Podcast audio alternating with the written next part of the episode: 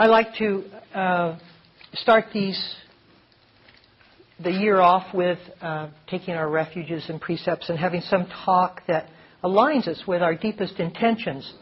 And I think that the, there's no better basis to judge our inclinations in our life than in terms of how closely our lives follow preceptual living, ethical conduct, uh, or uh, taking refuge. And I'll explain what I mean by taking refuge in terms of alignment of one's life. But these are indications of how we're living. And as hard as it sometimes can be to look at how off center we are, uh, the, once we realize it, it can be helpful to incline the mind back towards center. And taking re- uh, precepts and refuges really do uh, that uh, realignment. it's a little bit like um, uh, busyness of one's life. Busyness of one's life really does indicate something that is amiss. When we're very, very busy, we're giving our life over to time.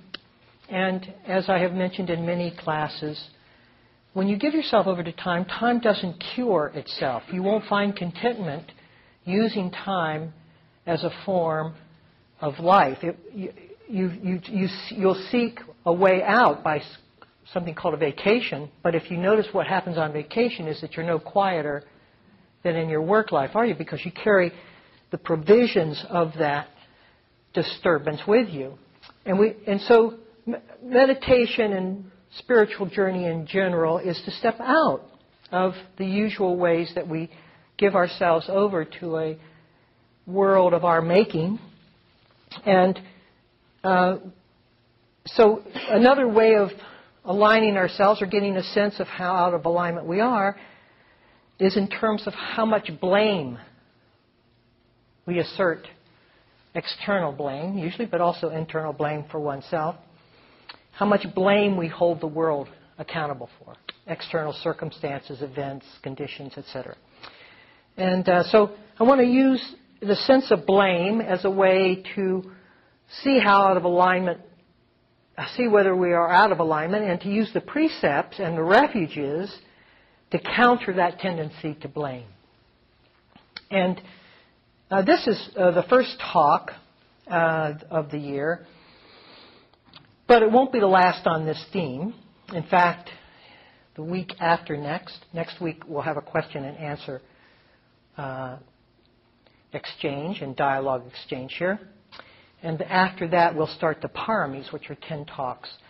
And each of the paramis represent a kind of way to align our life and also uh, how out of alignment that encounter indications that those paramis also indicate that we are. So we're going to have a lot of, of, um, of uh, talks this year on uh, coming back into center, coming back into ourselves, and uh, really asserting uh, what our life wants to be and needs to be about on an ongoing basis, rather than to keep correcting, self-correction and course corrections all along the way. Let's let's see if we can't get into this thing and establish the certainty of where we want to go. it's a little bit like a chiropractor. I feel, you know, when you're physically out of alignment, you go see a chiropractor and they give you a treatment, it lasts all of about one day before you're having to go back. But we're going to try to hold that a little longer. Um, and blame, I think, is a good one. It really does show us uh, that we are offering the world uh, the worst part of ourselves. And I have spoken in the past about radical accountability, that willingness in oneself not to externalize our emotional life and project it onto circumstances and events. External, it doesn't mean that everything is going cooperatively. Of course, it doesn't, but our, what we usually do is find our emotions so troubling inwardly and disturbing to us that we try to get rid of them by taking them and placing them uh, on an external cause and then claiming that they make me angry or happy, either way. neither of which is true. Uh, the truth is that we are accountable for our own emotional life. And situations come and go, and we make out of them what we make out of them, and then have an, an, an emotional response that fits what we have decided was the cause of that event, often circumstantial. But to be radically accountable is to um, is to seal that leakage and say, no more am I going to excuse the way I am uh, by blaming it on others. That I hold this. And that the precepts really don't work unless we are radically accountable. Because why should they? We don't finding any justification for holding ourselves responsible for what we're doing. We just think it's the boss or the the partner or whatever. And at that one, there's just a maturity level at some point. It's not uh, beyond any of our capability. It's just a maturity in which you say, no, you know, this this isn't working towards anyone's advantage to point fingers here. And when we really allow that response inwardly so that we hold the emotions, we don't blame ourselves for having those emotions, but we hold those emotions as con- being contained within the organism rather than circumstantially arising from external events, then a whole world, the world's view changes. We get very altered in how we now perceive life when we no longer uh, project our emotions outward. And so this radical accountability is extraordinarily important. And may I say that the reason that we're not radically accountable has uh, something that uh, very much to do with the precepts, and because usually we're not radically accountable because there is so much pain that we sense inwardly that when anything that looks disturbing to us externally or internally occurs, and we carry as much unworthiness in ourselves as we do, the first thing we want to do is defend ourselves from any accusations that this is our fault. So that we do so by deflecting whatever is coming at us defensively external to it. And uh, so one of the beauties of the precepts is that it quiets that process down. Now, how does it do that? For one thing, uh, when we decide that an ethical life is worth living, and many people in this room haven't made that decision, and just look at your life and you can, don't need me to tell you that. But once you do uh, concede that point, then so much of the drama of our life has ended. And the paranoia associated with the deceit or distortions or manipulations comes to an end. And we don't find ourselves constantly turning around, checking to see if somebody has caught us in our latest lie. And so the whole thing settles down, settles down in a way that we're no longer needing to defend ourselves, uh, which has been our the way we've operated up until now. And this, this settling down, this quieting, also allows a quieting of our personal narrative. And you begin to see that it's essential, that an ethical life is essential for the quieting of our narrative. That this whole sense of projecting blame and, and uh, holding other people accountable for our mistakes and raving at God and all the expressions of anger and external leakage was just uh, perpetuated by a kind of narrative and defensiveness we needed to hold ourselves in place so that we could uh, not feel the degree of suffering that we feel with ourselves when we're not blaming. And so a mature and accountable person begins to realize that unless that we, each of us, addresses, addresses our inward pain and sees it for what it is and looks at it squarely rather than to constantly defend the perception that other people can see this horrible thing about me that I don't want anyone to see, which is why I keep myself con- continually shielded, when I'm willing to expose my own awareness to this thing, this sense of self pain, it all settles down. Defensiveness settles down. Much of the reasons that we were unethical to begin with, if you just take one example of that, which is distorting the truth, you'll see that almost always distorting the truth has to do with some self image that we have or need to keep in place.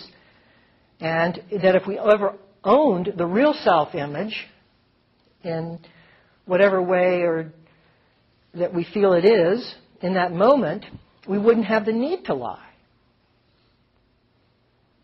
But lying is a defense mechanism to keep ourselves from seeing what we think about ourselves.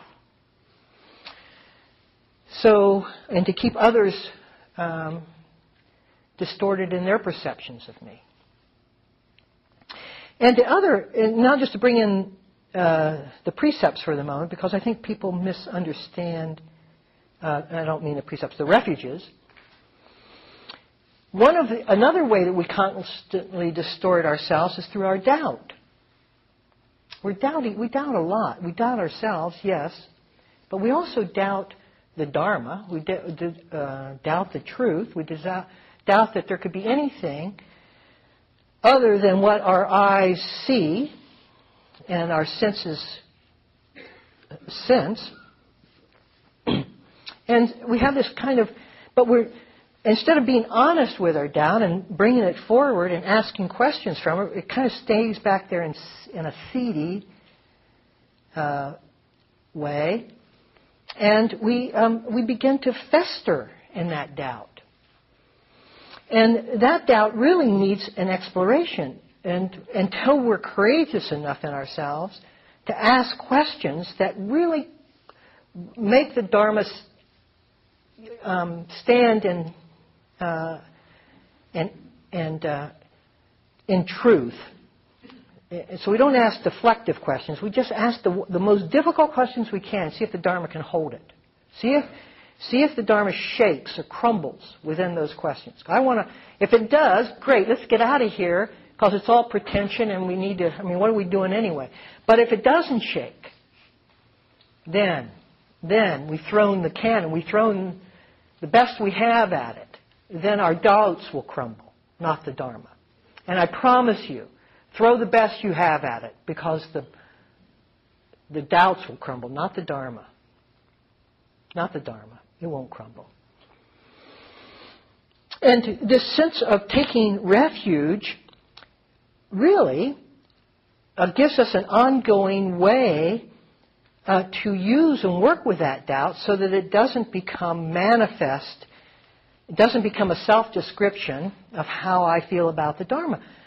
You can just let the doubt be. We don't have to act from it. We don't have to treat it as being real. It's a state of mind that doesn't or hasn't seen clear enough to discern the truth, and so it's doubting, which is a legitimate mental state for ignorance.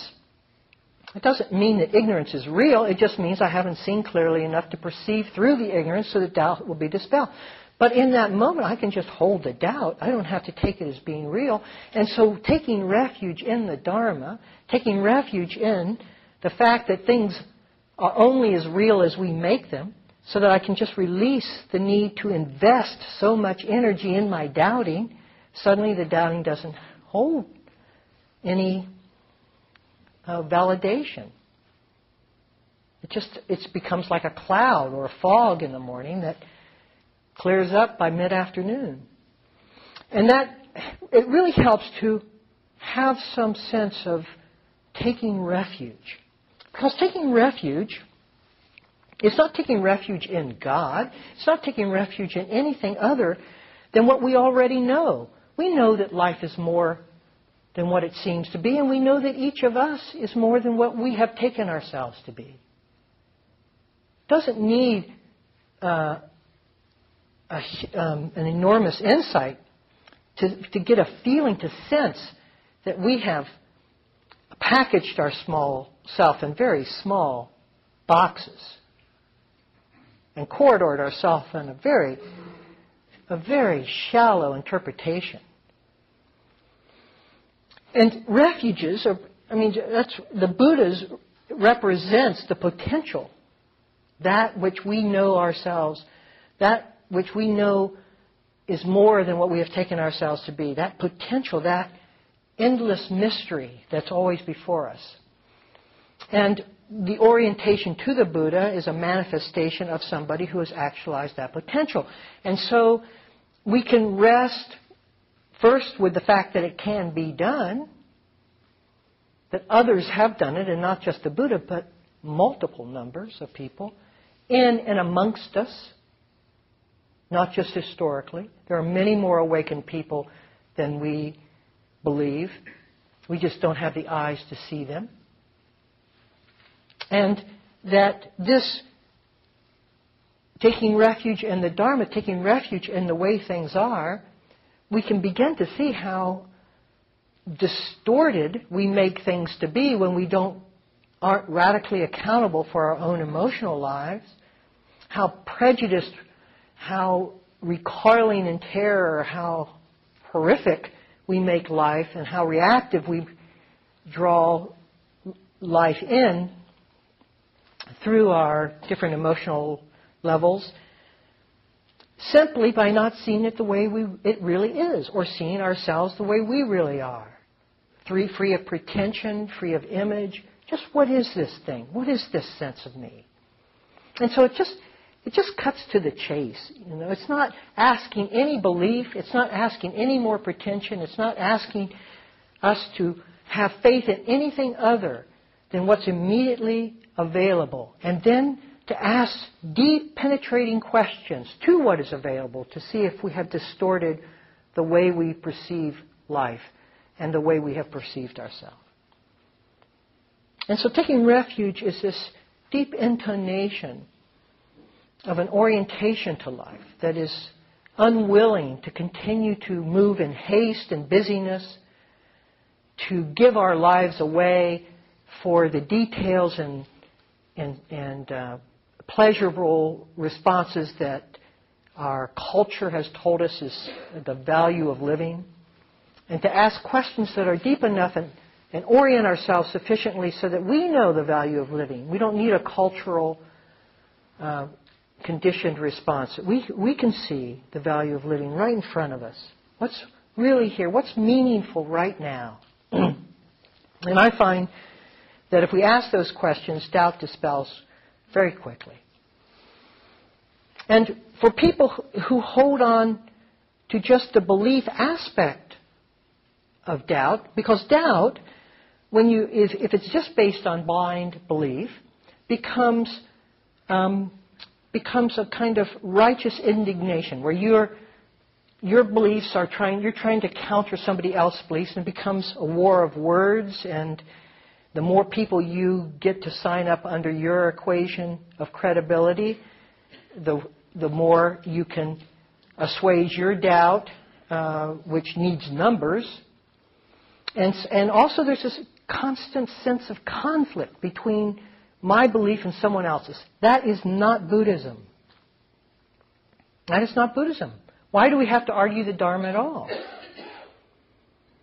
It's either true or it's not and we wouldn't argue that there was an oak tree in the, our backyard, would we? If there was an oak tree in our backyard, if somebody didn't say oak trees didn't grow in Seattle, you would wouldn't argue it. You just go take them there. And so this is a come and see practice. Come and see for yourself. Come and look. And if you have the patience, you'll see everything that we're talking about.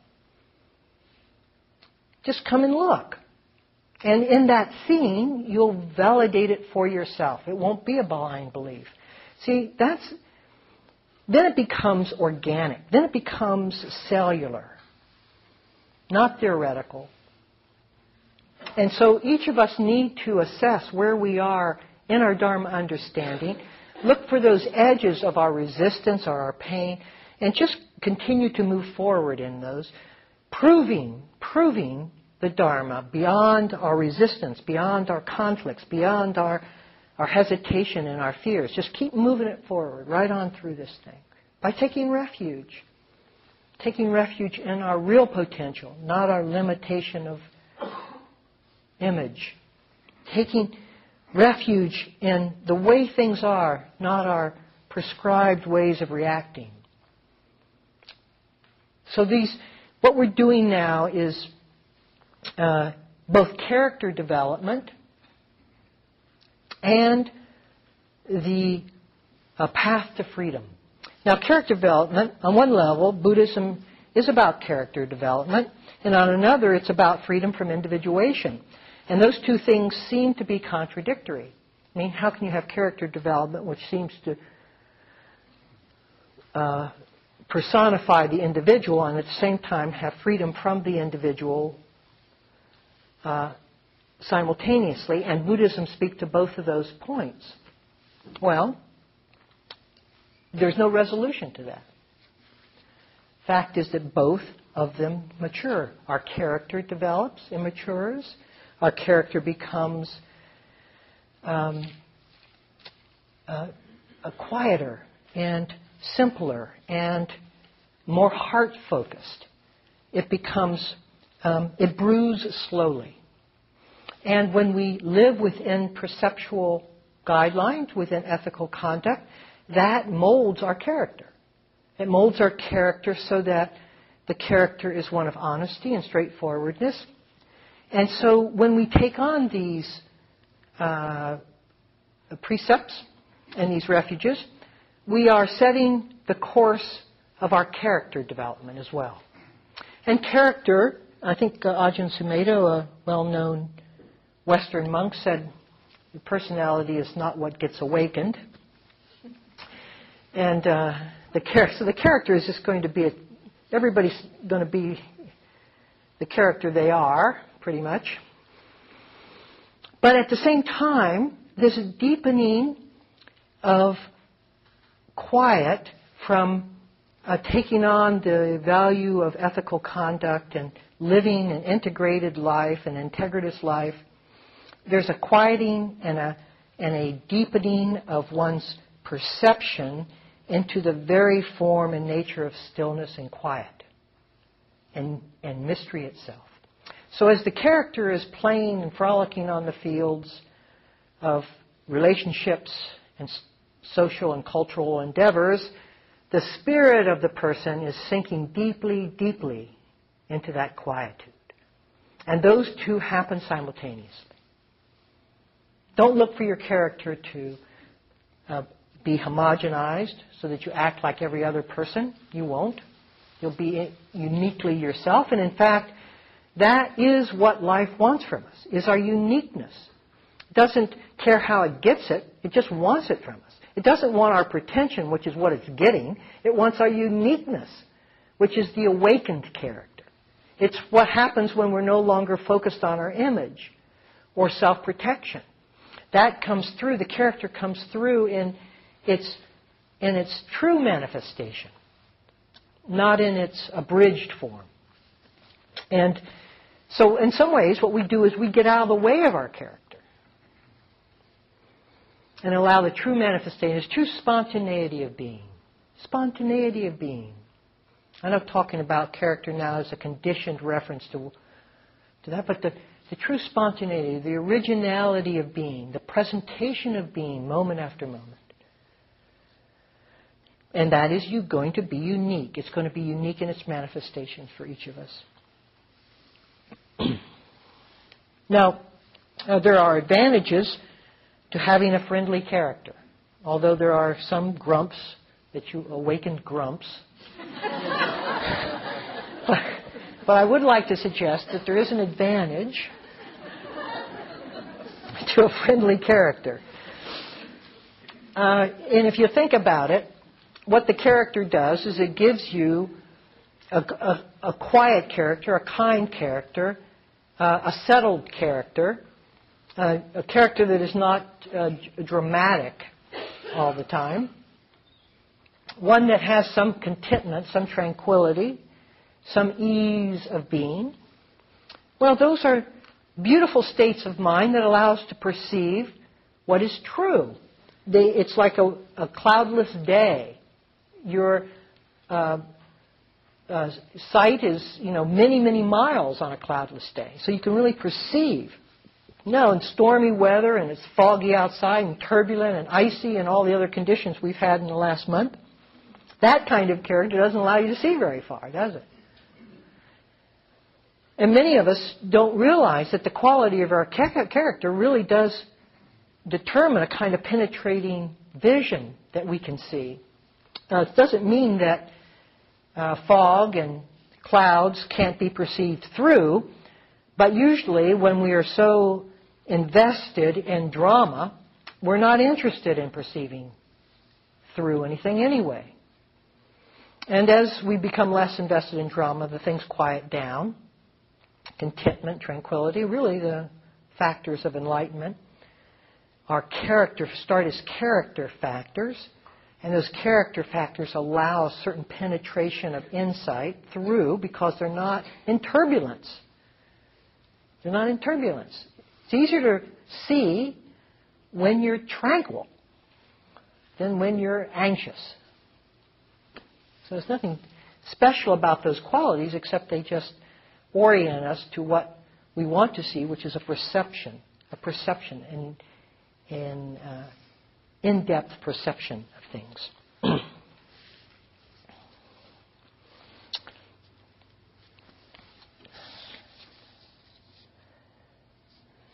the other thing about a, a character that uh, is friendly and integritous is that it provides uh, an environment of safety for others. You can feel, all of us can feel, when someone is being honest with us. And there's a way that we can relax within honesty that we can't within pretension. This culture, it's hard to find because, in fact, many people want to sell us something. And when you have that kind of motivation, there's a, there's a kind of way that we have a suspicion about, well, what's this person really want from us? Even though they're friendly, what do they really want from us? But when somebody's not wanting anything from us, when nobody wants, is trying to sell anything, which was uh, one of the first revelations I had with, a, with one of my teachers, was that he, in this case, didn't want anything from me. And I don't know if I'd ever met anyone up until that point that didn't want something from me. And he didn't want anything from me. And so there was a way that when I felt that from him, I could relax. I could truly, I could truly um, be at ease. And that again allows minds to meet, perceptions to be seen, insights to be had. Whereas if you're on guard, and that, that sort of, of um, it's just keeping a little bit of yourself in, in a resistance form, doesn't allow the subtleness necessary for minds to meet. And so that, and that's one of the beauties of taking refuge in the Sangha. The, the Sangha are the meetings of like minds in settled and safe relationships. And yeah, there are not a lot of us here in the room aren't completely cooked within that, so there's still some forms of image playing out on those relationships, but much better here than taking 200 people from the streets. And you find that as people mature in their practice, what they want from you is usually relinquished. Just the meeting of hearts. People come for the meeting of hearts, for, for them to know themselves through that meeting. When you meet somebody who's genuine, you're not meeting a genuine person. You're, we're meeting ourselves. We're meeting our authentic orientation to ourselves. And that sense of being pulled in is not in any way manipulative. It's this inward urge that we all have towards what is authentic within us. And the Sangha offers that. And if you haven't felt that, it may be that you haven't stayed sufficiently long enough to feel it because it's in the room. It's in the relationship. It's in the interaction. to have a, some time in your life when you're meeting with decent people, with good hearted people, with people whose intention is towards understanding is exceptional in this life. Exceptional. And uh, that's what this group is. So, this sense of uh, ethical conduct, of living with uh, integrity and, and uh, heartfelt connectedness, it starts right here. It starts whatever we bring to this moment. And for the first time, we call ourselves home. First time we bring mindfulness to bear on our mind and body. The first time we call ourselves home and allow mindfulness to show us what's here, what's, what's actually taking place, we're calling ourselves back to what is anciently in us, to what's authentically ours. And that, just that sense of that touch of awareness, that touch of honesty, that first glance of honesty, often for the beginning student is, is often terrifying because it shows us all the dishonest ways we've been. And so we have to be willing to sort of settle out through that first wave of, of upsetness about who we thought we were and who the awareness is showing we actually are. And let that, let us welcome that awareness into further depth. Awareness comes through our welcoming it.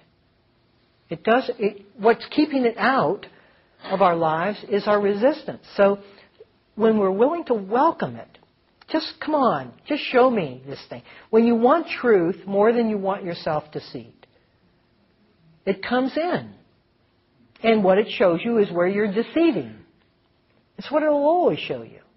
Because what is true is authentic. That's not going to be the, what's reflected back. What's reflected back is our pretension, our awkwardness, our distortion, our self-dislike, our, all the things that are not true or, are authentically ours are what's going to be reflected back from awareness.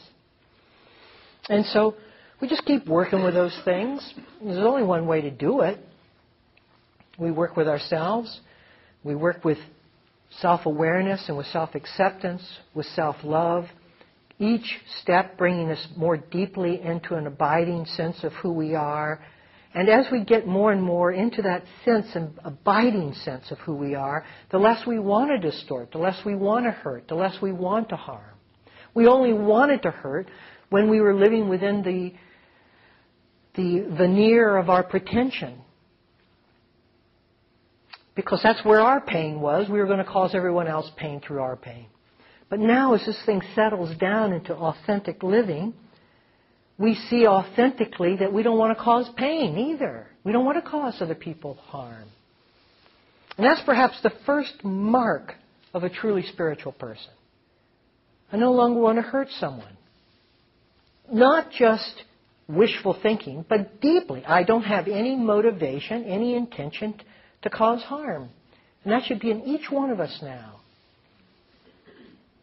Enough. Enough.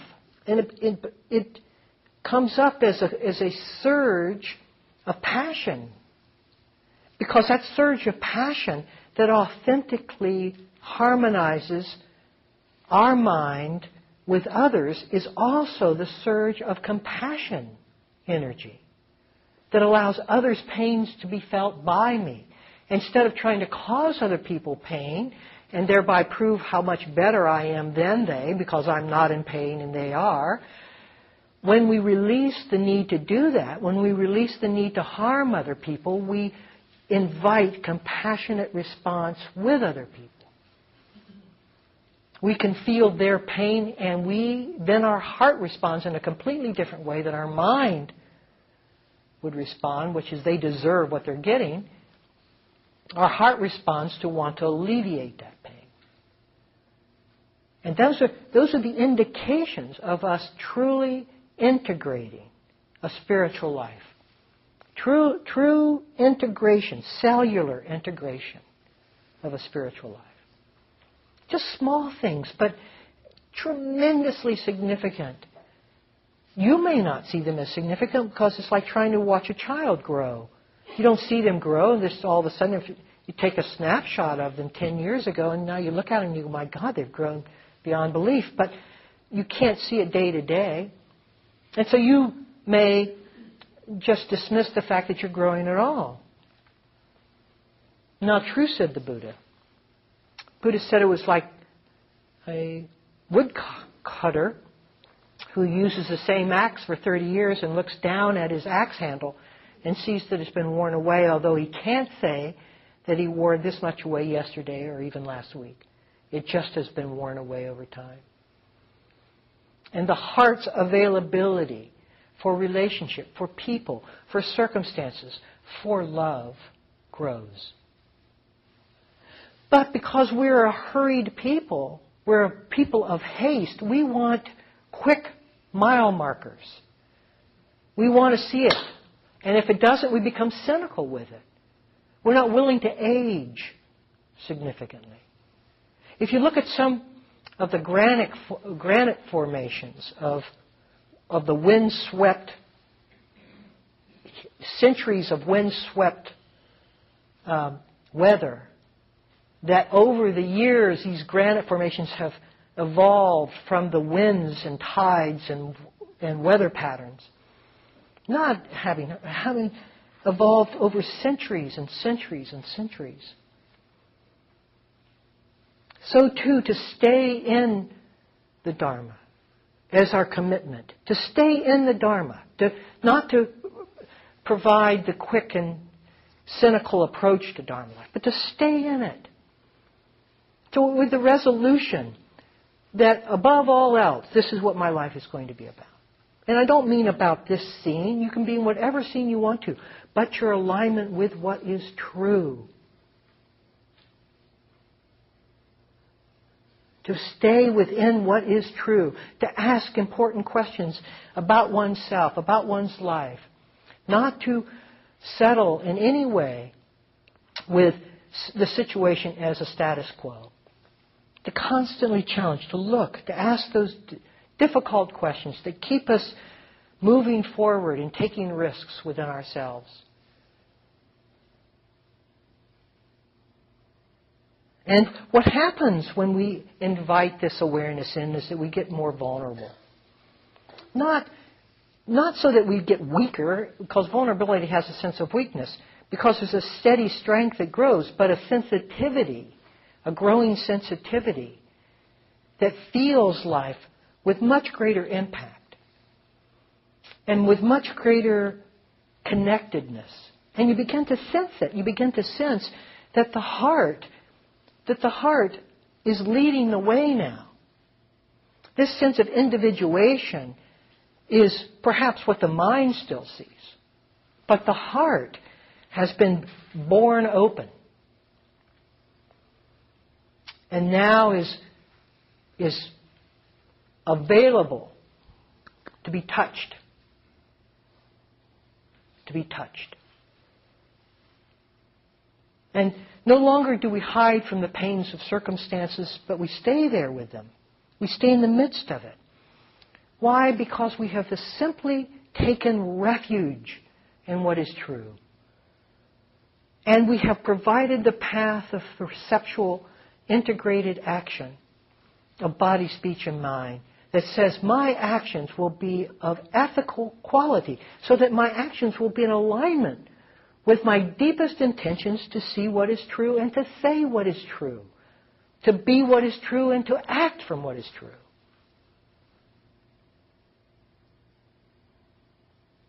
And sometimes we can see what is true, but inhibit the action because it means challenging some of our long conditioned patterns. And so we see what is true, but we refuse to act from what is true. The Dharma stops. Dead stop. Until we move forward, it will be that. It will. We already see it, but we won't move forward in it, will we? We know. We feel. We see what we need to do, but we just can't take the risk. It's too challenging. So dead stop. And I've seen people dead stop for years. It's not going to move any faster than our willingness to allow it to move. We're the one that's stopping it. And somehow, keeping that pattern is more important to us, becomes more important to us than the risk of what might be on the other side of that pattern.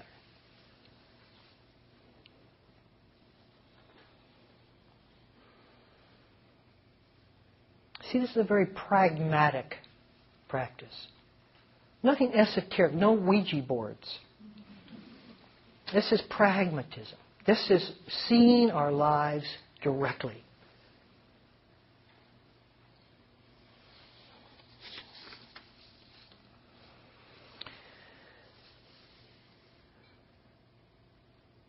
And at the beginning, may I say, in the few minutes we have left, just want to point out a few major um, ways that Sila moves us forward. the first way is as a training. It's a training rule that um, it it it begins to the movement towards restraint in our life.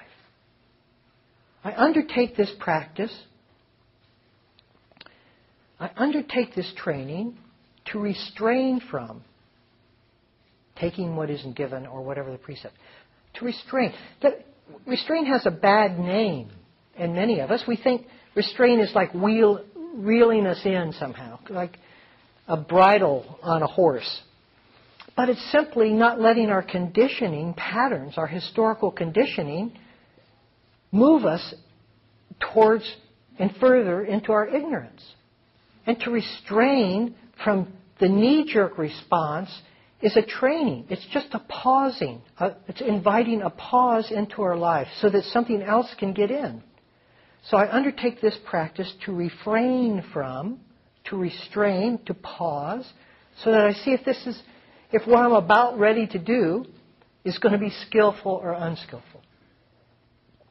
And so that the sense of restraint is a training. It's a, it's a giving ourselves a little leisure time rather than just letting the next domino fall. And I invite us all to bring on, it's one of the reasons that New Year's resolutions don't work, is that we don't involve, allow a pause in there. And so you may have a great intention or inclination of mind, but unless you build in a pause for what you're about ready to do, there's very little chance of it being successful. The condition is just too strong. So this, the way these precepts are outlined is to undertake the training, which is not to find fault with every time I don't live up to my inclination, to my intention. Okay, I missed it that time. I missed it ten times in a row. It doesn't matter. You just, okay, I'm on it now. Let me. You see, this, this whole thing has a refresh button. And and I don't know very many religions that allow you the refresh button. They provide confessionals, but this is an ongoing button. You say, wow, I blew it. Okay, on I go. You never, you never become a failure in this thing unless you stop trying. Because the next time you try, you're, it's as good as the first time. You haven't fallen backward, in fact. If you, do, if you if you start weighing in on how many times you failed in your precept, precepts, as opposed to how many times you succeed, you will, you will hang yourself as failures. You won't last. Because this will defeat you. It defeats everybody. It has to come from a different, it has to come from an inquisition rather than from moralism. It has to come from, let me look at what's going on here. What am I trying to protect? What am I trying to defend here? What's going on in me that keeps me lying all the time? Not how awful it is that I lie. What's going on here? What am I? Pre- oh, I see. I don't want somebody to see this aspect of me, or I want somebody to think more of the, me than what my actions really betray. So I'll I'll say that. Okay, I see that now. I see. Okay, but is it worth the tightness and anxiety and the lie. Is it, because when you start weighing in on what you see as opposed to what you do, what you do doesn't live up to what you see. And you say, I don't need to do that. I don't need to do that. And then you hold your own. This is what I mean by converting theory into action.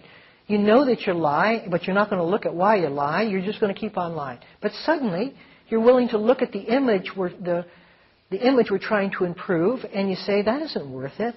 Why? either the person takes me the way I am, or they don't. And that's it. So then the next time it happens, you actually put it into action by saying the truth. And suddenly the person doesn't flinch. And, and there's this beautiful, often connected camaraderie that comes when somebody realizes, because they've met you for the first time. It's like looking in a foggy window and actually seeing you. Uh, wow, hello there. Nice to see you for a change. Haven't you had that experience? I've had that experience. When somebody's really willing to set down their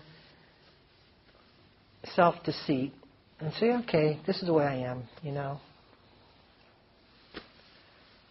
Because we've been told we're not okay.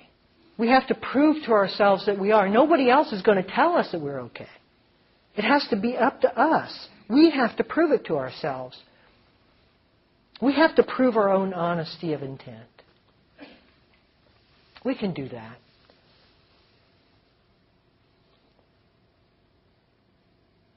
We can do that. I have another hour or two, just, but I have to I have to end this thing, or we won't get our protection cords, and so.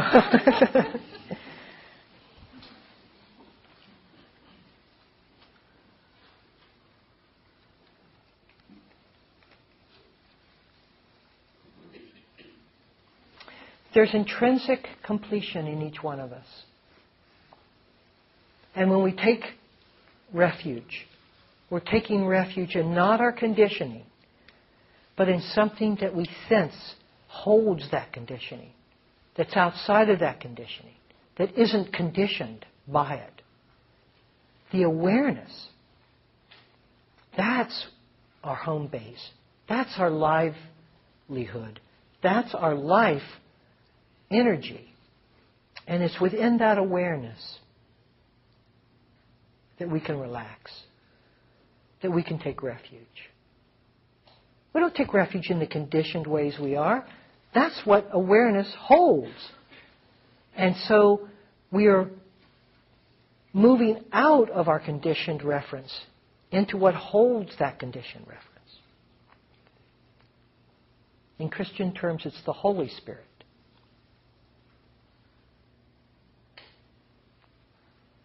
Okay, all. Thank you.